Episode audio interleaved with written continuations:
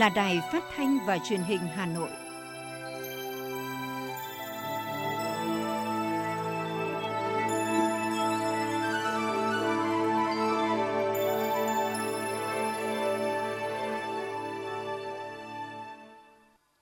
Kính chào quý vị các bạn. Bây giờ là chương trình thời sự của Đài Phát thanh và Truyền hình Hà Nội, phát trực tiếp trên sóng phát thanh tần số FM 90 MHz trưa nay thứ bảy, ngày 12 tháng 3 năm 2022 có những nội dung chính sau đây. Thêm nhiều chuyến bay đưa công dân Việt Nam sơ tán khỏi Ukraine về nước. Chủ tịch Ủy ban dân thành phố Trung Ngọc Anh kết luận hội nghị giao ban công tác tháng 3 năm 2022. Hà Nội tổ chức 3 môn thi tuyển sinh lớp 10 và trường công lập không chuyên Tiêu dùng an toàn trong thời kỳ bình thường mới là chủ đề cho các hoạt động hưởng ứng ngày quyền của người tiêu dùng Việt Nam. Hà Nội sẽ chạy phần mềm tự động cấp chứng nhận hưởng bảo hiểm cho F0. Kịp thời hỗ trợ máu cấp cứu 11 bệnh nhân nhi đang thực hiện phẫu thuật điều trị. Phần tin thế giới với những sự kiện nổi bật. Mỹ cấm xuất khẩu, xuất khẩu lại, bán hoặc cung cấp dù là trực tiếp hay gián tiếp tiền đô la Mỹ từ Mỹ cho chính phủ Nga hoặc người ở Nga. Trong vòng 24 giờ qua, thế giới ghi nhận trên 1,6 triệu ca mắc COVID-19 và trên 5.100 ca tử vong. Sau đây là nội dung chi tiết sẽ có trong chương trình. Thưa quý vị và các bạn, kết luận tại hội nghị giao ban công tác tháng 3 năm 2022 của Ủy ban nhân dân thành phố Hà Nội, Ủy viên Trung ương Đảng, Phó Bí thư Thành ủy, Chủ tịch Ủy ban nhân dân thành phố Trung Ngọc Anh nhấn mạnh cần phải có quyết tâm cao nhất, chung sức, đồng lòng, thích ứng linh hoạt nhất để phục hồi và phát triển kinh tế thủ đô mạnh mẽ ngay từ quý 1 và cả năm 2022. Đồng chí Trung Ngọc Anh cũng nhận định thành phố đang thích ứng linh hoạt từ khi thành phố đến cơ sở kiểm soát một cách chủ động dịch COVID-19 trong 2 tháng đầu năm 2022. Thành phố vượt qua khó khăn, thách thức lớn, đặc biệt là với y tế cơ sở khi số ca nhiễm COVID-19 với biến chủng Omicron tăng đột biến. Trong hoàn cảnh như vậy, thành phố đã tập trung chăm sóc, quản lý được đối tượng nguy cơ cao. Về nhiệm vụ trọng tâm tháng 3, Quý 1 và các tháng còn lại của năm 2022, Chủ tịch Ủy ban nhân dân thành phố đề nghị các cấp ngành địa phương tập trung cao độ thực hiện những nhiệm vụ chính trị đặt ra với địa bàn thủ đô, thực hiện hiệu quả nghị quyết số 11 của chính phủ về chương trình phục hồi và phát triển kinh tế xã hội và triển khai nghị quyết số 43 của Quốc hội về chính sách tài khóa tiền tệ, hỗ trợ chương trình phục hồi và phát triển kinh tế xã hội – chương trình số 02 của Thành ủy về đẩy mạnh đổi mới mô hình tăng trưởng, cơ cấu lại nền kinh tế và hội nhập quốc tế, nâng cao năng suất chất lượng, hiệu quả sức cạnh tranh, phát triển kinh tế thủ đô nhanh và bền vững giai đoạn 2021-2025. Về thích ứng trong tình hình mới, Chủ tịch Ủy ban nhân dân thành phố nhấn mạnh, phục hồi tốt nhưng phải thích ứng an toàn, linh hoạt. Với tinh thần này, các sở ngành đẩy mạnh cải cách hành chính gắn với tất cả các khâu, lĩnh vực quản lý, có chỉ tiêu, chỉ số cải cách hành chính của đơn vị theo hướng thực chất. Về thí điểm cấp mã số định danh điện tử cho công dân mà công an thành phố đang triển khai, đồng chí Trung Ngọc Anh nhấn mạnh đây là nền tảng quan trọng để gắn với du lịch công thiết kế thiết yếu. Làm tốt nhiệm vụ này sẽ mang lại hiệu quả trong điều hành kinh tế xã hội. Bên cạnh đó, Chủ tịch Ủy ban nhân dân thành phố yêu cầu các ngành, các cấp tập trung kiểm soát chặt chẽ, hạn chế ca mắc COVID-19 chuyển nặng, chuyển tầng điều trị, Sở Thông tin và Truyền thông đẩy mạnh tuyên truyền, nâng cao nhận thức, trách nhiệm của cả hệ thống chính trị từ thành phố đến cơ sở, giữ vững nguyên tắc 5K, vaccine, thuốc điều trị, công nghệ, ý thức người dân, không lơ là chủ quan. Về đối tượng nguy cơ cao cần khẩn trương có kế hoạch cụ thể, có biện pháp bảo vệ. Về phát triển kinh tế xã hội, các đơn vị địa phương phải tập trung quyết liệt giải ngân đầu tư công, chú trọng phát triển các ngành kinh tế tiềm năng, tạo sức bật trong năm 2022 có những ngành hàng đã thích ứng nhưng chưa đáp ứng nhu cầu tăng trưởng. Do đó, cần quyết liệt và khẩn trương hoàn thiện kịch bản tăng trưởng của các cấp, các ngành, đơn vị, tránh kế hoạch có tính trên giấy, không khả thi trong thực tiễn. Các ngành các cấp tập trung nâng cao độ tháo gỡ khó khăn, vướng mắc cho doanh nghiệp cả trong nước và nước ngoài. Hà Nội sẽ chạy phần mềm tự động cấp chứng nhận hưởng bảo hiểm cho F0. Đó là thông tin mới được đưa ra trong phiên họp Ban chỉ đạo phòng chống dịch COVID-19 thành phố Hà Nội –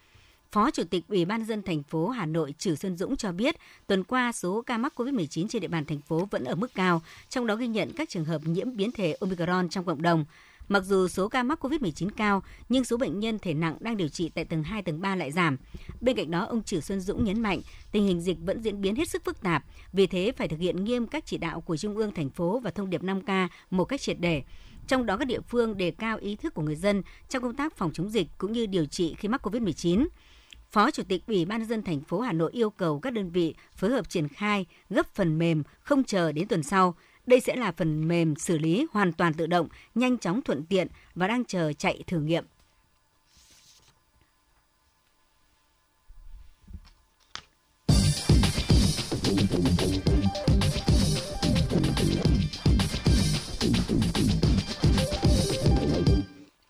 Thưa quý vị và các bạn, sau hơn 2 ngày làm việc với tinh thần dân chủ, đoàn kết, nhất trí cao, hôm qua tại Hà Nội, Đại hội đại biểu Phụ nữ toàn quốc lần thứ 13 đã thành công tốt đẹp với việc thông qua nhiều văn kiện quan trọng.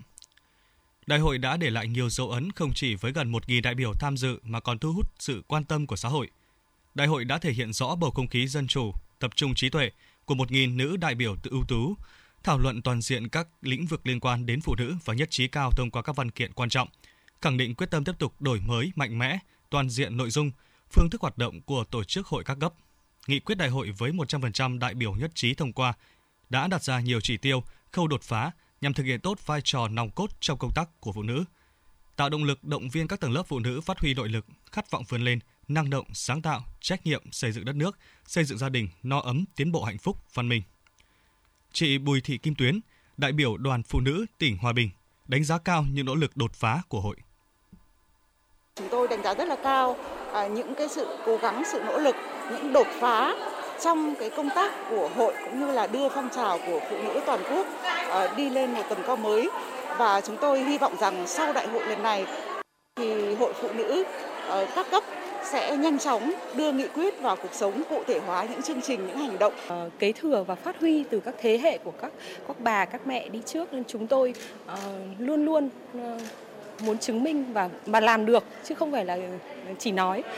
rằng là phụ nữ Việt Nam có thể vượt qua mọi khó khăn để làm tốt, hoàn thành tốt mọi nhiệm vụ được giao và không khác gì các anh nam giới. Điều lệ Hội Liên hiệp Phụ nữ Việt Nam sửa đổi cũng được trình và được 100% đại biểu biểu quyết thông qua. Với sự tinh gọn bộ máy, Ban chấp hành Trung ương Hội Liên hiệp Phụ nữ Việt Nam khóa 13 gồm 155 đồng chí được đại hội bầu đã ra mắt. Đây là những phụ nữ đủ phẩm chất, đạo đức, trí tuệ, năng động sáng tạo, đoàn kết, nhiệt tình, tâm huyết và tự nguyện hoạt động công tác hội. Tiêu biểu cho các tầng lớp phụ nữ cả nước sẽ đồng lòng xây dựng, đóng góp cho sự phát triển công tác hội trong nhiệm kỳ tới. Chị Nguyễn Thị Quỳnh Hoa, Ủy viên Ban chấp hành Hội Liên hiệp Phụ nữ Việt Nam khóa 13, Chủ tịch Hội Liên hiệp Phụ nữ tỉnh Nghệ An và Thiếu tá Đỗ Thị Hằng Nga, Cục gìn giữ hòa bình, Bộ Quốc phòng nhận định. Với cái tinh thần của đại hội à, là đoàn kết, đổi mới, nhân văn sáng tạo và phát triển, thì bản thân tôi thấy à, đấy là một cái niềm vinh dự khi được đứng vào hàng ngũ của ban chấp hành để có trách nhiệm cùng với à, tập thể để đưa phong trào phụ nữ ở trong cả nước nói chung và phong trào phụ nữ tỉnh Nghệ An nói riêng ngày càng phát triển để đồng hành cùng phụ nữ cả nước à, đưa phụ nữ cả nước ngày càng tiến tới hội nhập và phát triển. Kết thúc tốt đẹp với tinh thần đoàn kết sáng tạo, hội nhập phát triển, thông điệp đại hội kêu gọi phụ nữ Việt Nam trên các lĩnh vực ở trong và ngoài nước hãy đóng góp những ý tưởng, hành động cụ thể, thiết thực như những viên gạch hồng bồi đắp, tô đẹp thêm thành trì vững chãi của truyền thống phụ nữ Việt Nam trong thời kỳ mới. Thưa quý vị các bạn, ngay sau đại hội, phóng viên thời sự đã có cuộc phỏng vấn nhanh với bà Hà Thị Nga, Chủ tịch Hội Liên hiệp Phụ nữ khóa 13. Mời quý vị và các bạn cùng nghe. Trước tiên thì à, xin à, chúc mừng à, bà đã tái đắc cử Chủ tịch Hội Liên hiệp Phụ nữ Việt Nam khóa 13. Thưa bà, Đại hội Phụ nữ Toàn quốc lần thứ 13 thì đã diễn ra thành công tốt đẹp. Bà có thể chia sẻ về những dấu ấn của đại hội ạ? Đến giờ phút này thì chúng tôi rất là vui mừng được báo tin rằng Đại hội đại biểu phụ nữ toàn quốc lần thứ 13 đã thành công rất tốt đẹp. À, có thể nói là cái dấu ấn rất là đặc biệt của đại hội đây là một cái kỳ đại hội chưa từng có trong tiền lệ trước cái bối cảnh dịch bệnh Covid-19 hết sức là phức tạp như vậy thì đại biểu tham dự đại hội có thể nói là vẫn rất là đông đủ với 959 trên tổng số 1.000 đại biểu. Đấy là một sự cố gắng rất lớn. Và mặc dù trong bối cảnh dịch bệnh như vậy nhưng mà chúng tôi vẫn tổ chức đại hội đảm bảo một cái điều rất tuyệt vời đó là năm trung tâm thảo luận của chúng tôi thì đều nhận được cái sự quan tâm tham gia một cách hết sức là là là trách nhiệm của tất cả các cái đại biểu uh, tới dự đại hội.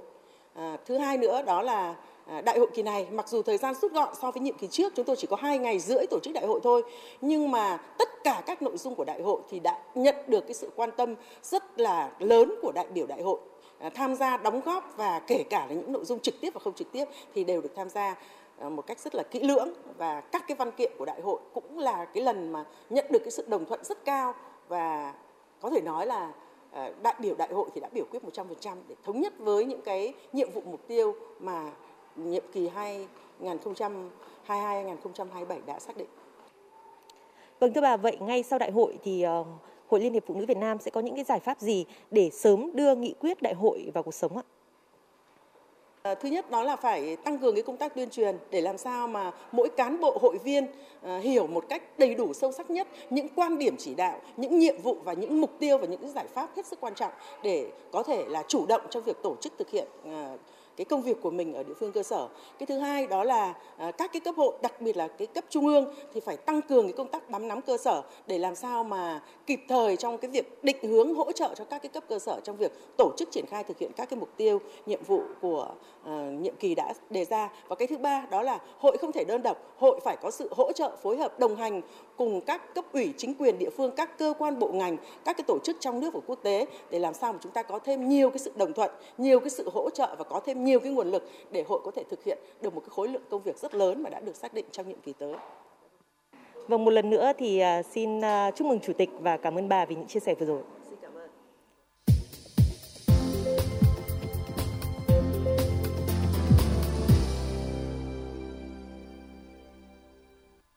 Những thông tin kinh tế sẽ tiếp nối chương trình. Thưa quý vị, tiêu dùng dùng an toàn trong thời kỳ bình thường mới là chủ đề cho các hoạt động hưởng ứng ngày quyền của người tiêu dùng Việt Nam.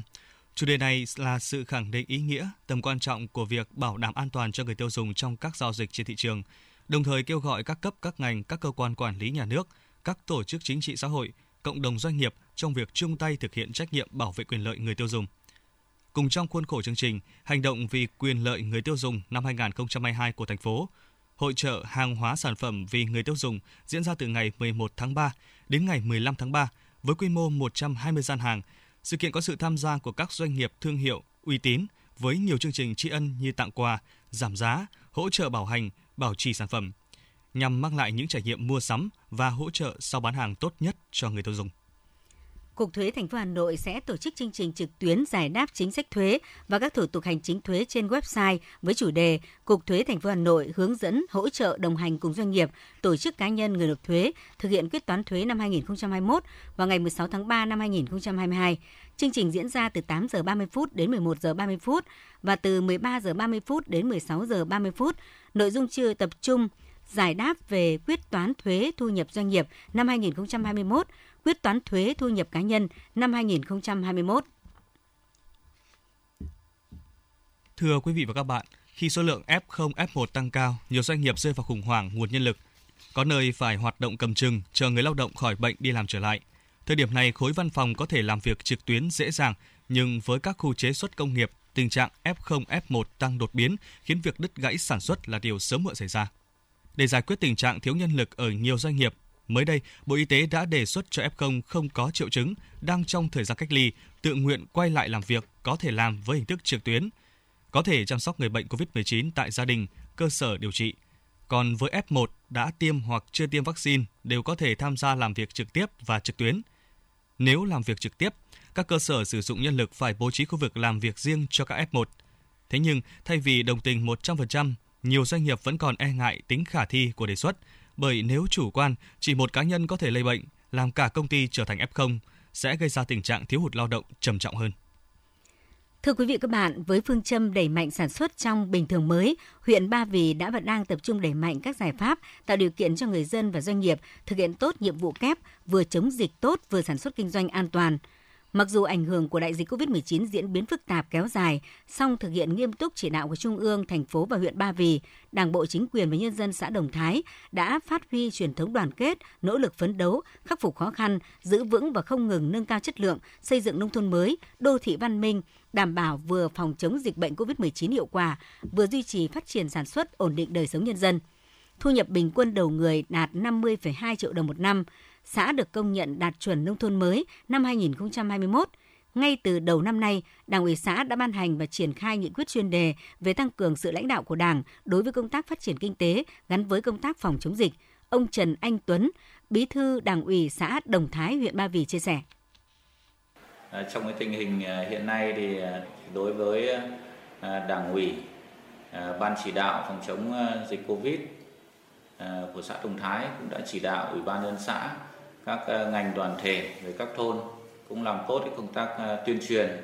ờ, song song với công tác phòng chống dịch, là công tác phát triển kinh tế, cũng linh hoạt và thích ứng với cái điều kiện thực tế của địa phương cũng như là cái công tác dịch bệnh của địa phương để thúc đẩy cái việc phát triển kinh tế và an sinh xã hội của địa phương và đặc biệt là đối với người dân bị ảnh hưởng cũng như mất việc làm liên quan đến à, dịch bệnh Covid thì đối với à, đảng ủy, ủy ban nhân xã cũng à, đã quan tâm chỉ đạo giả soát các hộ gia đình, người dân bị mất việc làm hay là ảnh hưởng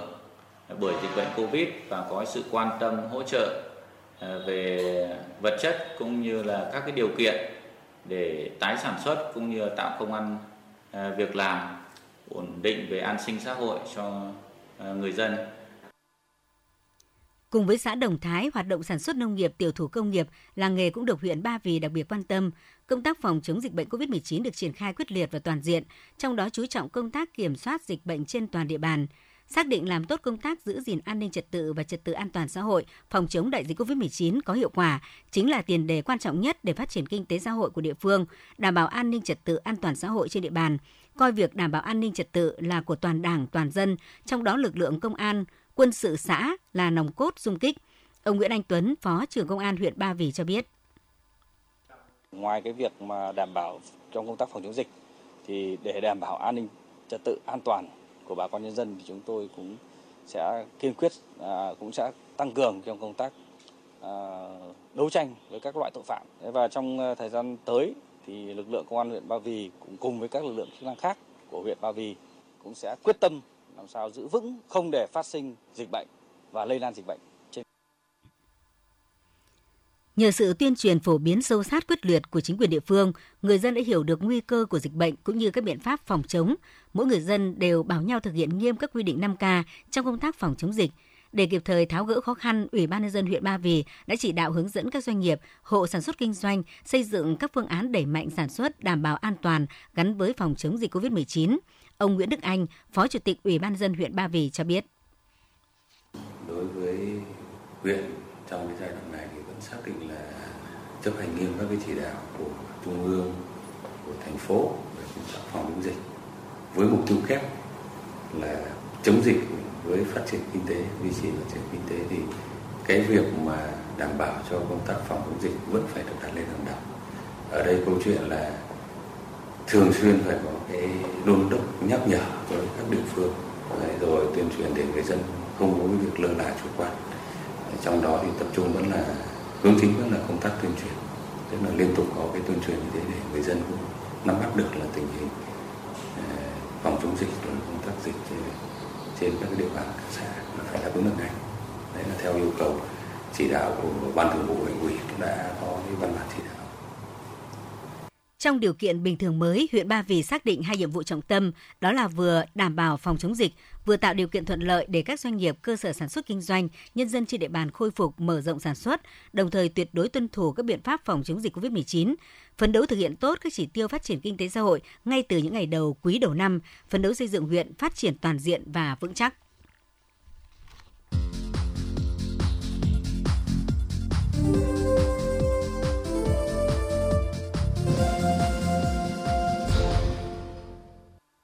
Những thông tin đáng chú ý sẽ tiếp nối cho chương trình. Thưa quý vị và các bạn, Phó Chủ tịch Ủy ban nhân dân thành phố Hà Nội Trử Xuân Dũng đã ký văn bản số 715 gửi Sở Giáo dục và Đào tạo về phương án tuyển sinh lớp 10 Trung học phổ thông công lập không chuyên năm học 2022-2023. Nội dung văn bản nêu rõ, Ủy ban nhân dân thành phố nhận được tờ trình số 601 của Sở Giáo dục và Đào tạo về phương án tuyển sinh lớp 10 Trung học phổ thông công lập không chuyên năm học 2022-2023 và đồng ý chủ trương theo đề xuất của Sở Giáo dục và Đào tạo. Ủy ban nhân dân thành phố giao Sở Giáo dục và Đào tạo chủ trì, phối hợp với các đơn vị liên quan tổ chức triển khai thực hiện đảm bảo đúng quy định. Theo tờ trình số 601, phương thức tuyển sinh lớp 10 trung học phổ thông công lập không chuyên năm học 2022-2023 tại Hà Nội là thi tuyển với 3 môn thi độc lập gồm toán, ngữ văn, ngoại ngữ. Trong số các bài thi nói trên, bài thi môn toán và bài thi môn ngữ văn thi theo hình thức tự luận, thời gian làm bài 120 phút một bài. Bài thi môn ngoại ngữ thi theo hình thức trắc nghiệm khách quan, thời gian làm bài 60 phút. Đề thi các môn gồm các câu hỏi theo yêu cầu chuẩn kiến thức, kỹ năng thuộc chương trình trung học cơ sở hiện hành của Bộ Giáo dục và Đào tạo, chủ yếu nằm trong chương trình lớp 9. Đề thi môn toán ngữ văn đảm bảo 4 cấp độ nhận thức, nhận biết, thông hiểu, vận dụng và vận dụng cấp độ cao. Đề thi môn ngoại ngữ chủ yếu ở cấp độ nhận biết, thông hiểu và một số câu ở cấp độ vận dụng. Mức độ yêu cầu về chuẩn kiến thức kỹ năng của đề thi được tinh giản phù hợp với thời gian, đảm bảo theo đúng hướng dẫn thực hiện điều chỉnh nội dung dạy học theo chỉ đạo của Bộ Giáo dục và Đào tạo. Sở Giáo dục và Đào tạo Hà Nội vừa ban hành kế hoạch tổ chức giới thiệu sách giáo khoa lớp 3, lớp 7, lớp 10, chương trình giáo dục phổ thông năm 2018 nhằm đảm bảo an toàn phòng chống dịch COVID-19, đồng thời tạo thuận lợi để có nhiều cán bộ giáo viên có thể tham dự. Sở Giáo dục và Đào tạo Hà Nội phối hợp với các nhà xuất bản tổ chức hội nghị giới thiệu sách giáo khoa lớp 3, lớp 7, lớp 10 theo hình thức trực tuyến. Sở Giáo dục và Đào tạo Hà Nội cũng phân chia thời gian tổ chức hội nghị giới thiệu sách giáo khoa ở từng lớp. Theo đó, ngày mùng 12 tháng 3 giới thiệu sách giáo khoa lớp 7, ngày 13 tháng 3 giới thiệu sách giáo khoa lớp 10, ngày 19 tháng 3 giới thiệu sách giáo khoa lớp 3. Theo yêu cầu của Bộ Giáo dục và Đào tạo, các sở giáo dục và đào tạo có trách nhiệm phối hợp với các nhà sản xuất, xuất bản, tổ chức hội nghị giới thiệu sách giáo khoa, thời gian hoàn thành trước ngày 31 tháng 3 năm nay. Sau một thời gian dài đóng cửa bầu trời vì dịch bệnh và sau 3 tháng thí điểm thành công đón khách quốc tế theo chương trình hộ chiếu vaccine, từ 15 tháng 3, Việt Nam chính thức mở cửa hoàn toàn cho du lịch quốc tế. Những chuyến bay đi lại tấp nập gồm cả các tour đón khách quốc tế đến Việt Nam và tổ chức tour cho người Việt Nam đi du lịch nước ngoài. Đây thực sự là một quyết định mang tính bước ngoặt kịp thời cho những người làm du lịch, cơ hội để Việt Nam sớm phục hồi ngành công nghiệp không khói. Việc cửa hoàn toàn du lịch quốc tế giữa tháng 3 được đánh giá là đúng điểm rơi khi độ phủ vaccine của Việt Nam lọt top 6 nước trên thế giới. Nhiều tỉnh thành có các trung tâm du lịch lớn đã phủ vaccine mũi 3 lên đến trên 95%. Thay vì 7 tỉnh thành thí điểm đón khách quốc tế theo chương trình hộ chiếu vaccine, một loạt địa phương có tiềm năng du lịch cũng đang sẵn sàng mọi phương án về nhân lực, vật lực, cơ sở hạ tầng, cả những gói kích cầu dành cho khách quốc tế. Cùng về sự kiện này, tạp chí Diễn đàn Doanh nghiệp tổ chức diễn đàn Luồng Xanh cho du lịch cất cánh, mở cửa du lịch linh hoạt, an toàn, hiệu quả. Diễn đàn nhằm đưa ra nhiều giải pháp cho các doanh nghiệp trong việc xây dựng sản phẩm, quảng bá điểm đến, sẵn sàng để chuẩn bị cho việc mở cửa hoàn toàn hoạt động du lịch từ ngày 15 tháng 3 năm nay. Tại diễn đàn, rất nhiều ý kiến tán thành về việc mở cửa hoạt động du lịch trong điều kiện bảo đảm an toàn phòng chống dịch. Phó Chủ tịch Hiệp hội Du lịch Việt Nam Vũ Thế Bình bày tỏ, du lịch phục hồi phát triển sẽ kéo theo sự phục hồi của nhiều ngành kinh tế, dịch vụ khác như vận tải, lưu trú, hàng không, dịch vụ ăn uống. Vì thế, việc mở cửa lúc này là rất cần thiết để du lịch Việt Nam sớm bắt kịp với các quốc gia cũng như nắm bắt được thời điểm vàng để phục hồi thị trường. Các đại biểu cũng đưa ra nhiều biện pháp kiến nghị để chuẩn bị các điều kiện sẵn sàng mở cửa hoàn toàn hoạt động du lịch, phục hồi thị trường. Đại tá Nguyễn Hồng Kỳ, Phó Giám đốc Công an thành phố Hà Nội đã báo cáo về việc triển khai hướng dẫn tổ chức thực hiện đề án phát triển ứng dụng dữ liệu về dân cư, định danh và xác thực điện tử phục vụ chuyển đổi số quốc gia giai đoạn 2022-2025, tầm nhìn đến năm 2030 trên địa bàn thành phố. Đại tá Nguyễn Hồng Kỳ cho biết, để hoạt động được giao dịch và xác thực trên môi trường hóa, mỗi công dân phải có xác thực định danh điện tử cá nhân gồm thông tin trong căn cước công dân, nhận diện sinh trắc học, vân tay khuôn mặt – sau khi căn cước công dân và xác thực định danh điện tử được tích hợp, công dân sẽ thực hiện giao dịch thủ tục hành chính mà không cần giấy tờ. Theo tiến độ từ ngày 1 tháng 4, công an địa phương sẽ triển khai cấp định danh điện tử cho công dân, đồng thời tích hợp định danh điện tử với căn cước công dân.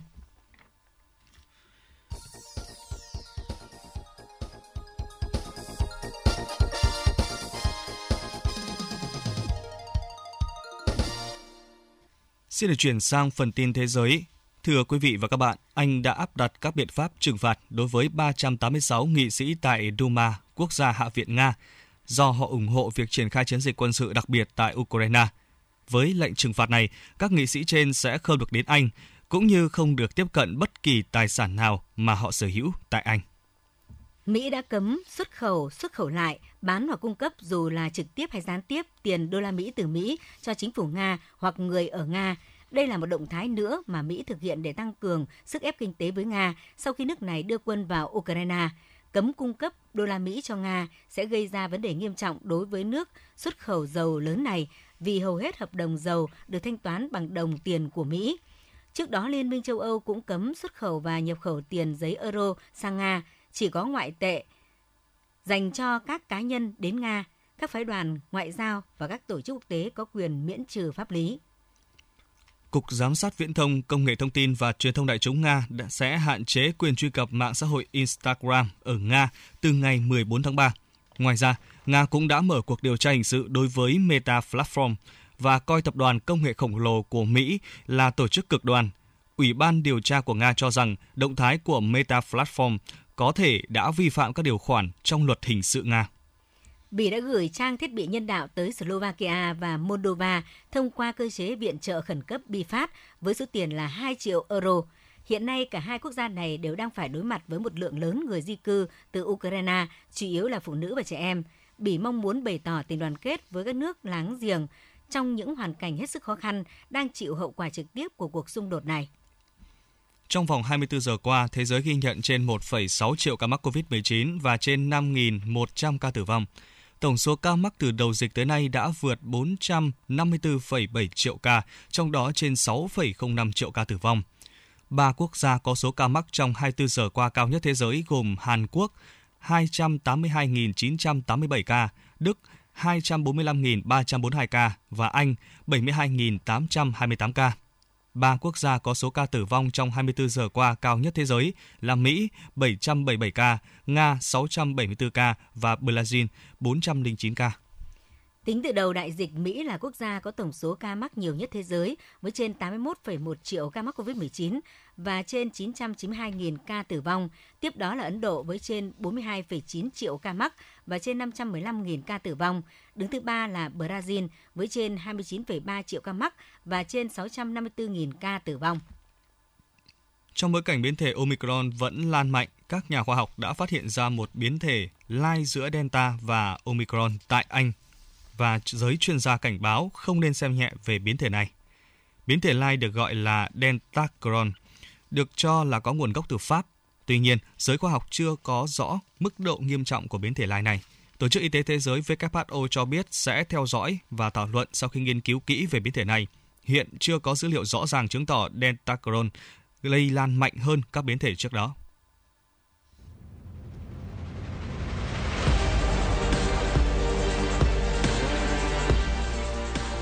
Bản tin thể thao.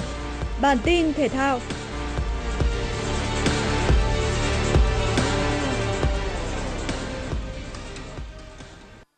Vòng 4 V-League 2022, Hoàng Anh Gia Lai tiếp đón Viettel trên sân vận động Pleiku. Đội chủ nhà nhập cuộc đầy tự tin và sớm có bàn thắng khi trận đấu mới trôi qua 4 phút. Người lập công là Công Phượng. Tuy nhiên, lợi thế dẫn bàn của Hoàng Anh Gia Lai cũng chỉ kéo dài được 5 phút. Hoàng Đức có pha kiến tạo để Giovanni thoát xuống dứt điểm quyết đoán, đánh bại thủ môn Tuấn Linh giúp Viettel cân bằng tỷ số trận đấu. Phút 26, lại là Công Vượng tái lập thế dẫn bàn cho Hoàng Anh Gia Lai. Đội bóng của huấn luyện viên Kiatisak được hưởng một quả phạt đền sau tình huống phạm lỗi của Đức Chiến. Công Phượng đã thực hiện thành công quả phạt 11 m. Hiệp 1 kết thúc với tỷ số 2-1 nghiêng về đội chủ nhà. Sang hiệp 2, Viettel tràn lên tấn công. Phút 83, từ đường chọc khe của Hữu Thắng, Nguyễn Đức Hoàng Minh thoát xuống và dứt điểm hiểm hóc, ấn định tỷ số 2-2 của trận đấu. Kết quả này có thể khiến Viettel hài lòng với một điểm rời sân Pleiku. Trong khi đó, Hoàng Anh Gia Lai vẫn chưa thể có chiến thắng đầu tiên ở mùa giải. Sau hơn 2 tháng trở về Hàn Quốc, bác sĩ Choi Yu-young đã nhận lời quay trở lại Việt Nam để tiếp tục công việc điều trị chấn thương cho các cầu thủ. Bác sĩ Choi sẽ cùng hai cộng sự người Việt phụ trách công tác y tế của U23 Việt Nam trong thời gian tới. Trước mắt là ở đợt tập trung hôm 14 tháng 3, nhằm chuẩn bị cho giải giao hữu U23 quốc tế Dubai Cup 2022, sau đó là SEA Games 31 và vòng chung kết U23 châu Á 2022. Trước đó, bác sĩ Choi Yu-young đã nói lời chia tay với tuyển Việt Nam để về Hàn Quốc nghỉ ngơi chăm lo cho gia đình.